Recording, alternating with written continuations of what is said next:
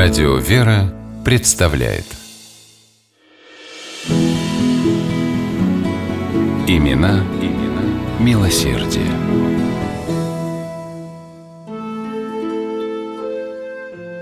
Варвара Бурмистрова была родом из известной купеческой семьи Рукавишниковых, которых вся Российская империя знала как щедрых благотворителей – такой же милосердной и отзывчивой, готовой всегда прийти на помощь неимущим, стала и Варвара Михайловна. Она появилась на свет в 1851 году в Нижнем Новгороде и родному городу не изменяла никогда. Здесь она росла, здесь вышла замуж за купца Дмитрия Бурмистрова, здесь, помогая супругу вести благотворительную работу, сама в нее втянулась и стала посвящать ей все свое время. У Бурмистровых не было детей, но к чужим малышам, оставшимся без родителей, они относились как к родным, опекали приюты и дарили маленьким нижегородцам свою любовь и шанс на достойную жизнь. Детская больница Нижнего содержалась на деньги Варвары Михайловны. Благотворительница стала почетным попечителем городского приюта имени графини Кутайсовой. Должность эта отнюдь не номинальная означало, что Бурмистрова перечисляла приюту немалые средства, и не от случая к случаю, а регулярно. Напоминать о нуждах детей-сирот Варваре Михайловне не приходилось. Она с радостью входила во все дела богоугодного заведения, заботилась о духовном развитии воспитанников и не жалела денег на то, чтобы ребята были сыты, одеты, здоровы.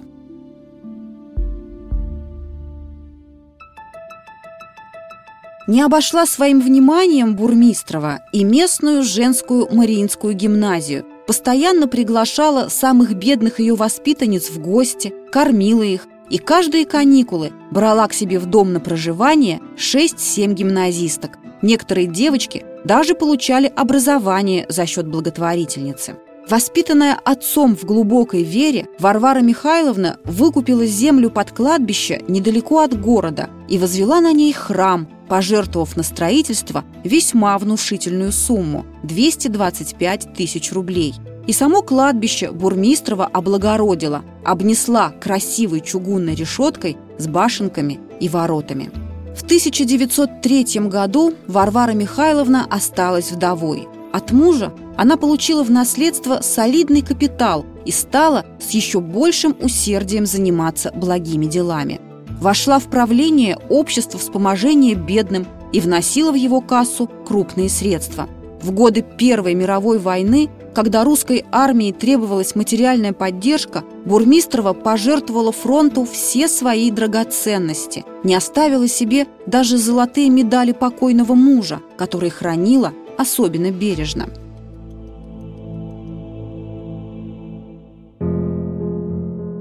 А в 1916-м, когда Варшавский политехнический институт эвакуировали в Нижний Новгород, благотворительница перечислила на его обустройство 50 тысяч рублей. Варвара Михайловна проживала в одном из самых красивых особняков Нижнего. Его строительство в свое время обошлось Бурмистровой в полтора миллиона. В доме была чудесная оранжерея и удивительной красоты сад со скульптурами и фонтанами – Любившая искусство, благотворительница собрала бесценные коллекции картин, бронзы и фарфора. После большевистского переворота Варвара Михайловна передала в дар городу и дом, и сад, и коллекции с тем, чтобы в особняке открыли художественный музей. Новые власти оценили подарок и в знак благодарности разрешили Бурмистровой остаться в одной из комнат ее дома. Там почетная гражданка Нижнего Новгорода и жила, бедно и одиноко, до самой своей смерти в 1930 году. Сегодня в этом здании расположился литературный музей. В одном из залов на камине стоит фотографический портрет молодой дамы с благородным, очень красивым лицом. Это бывшая хозяйка особняка Варвара Михайловна Бурмистрова, жившая под девизом который был придуман еще ее отцом и звучал так «жертвую и попечительствую». Имена, имена милосердие.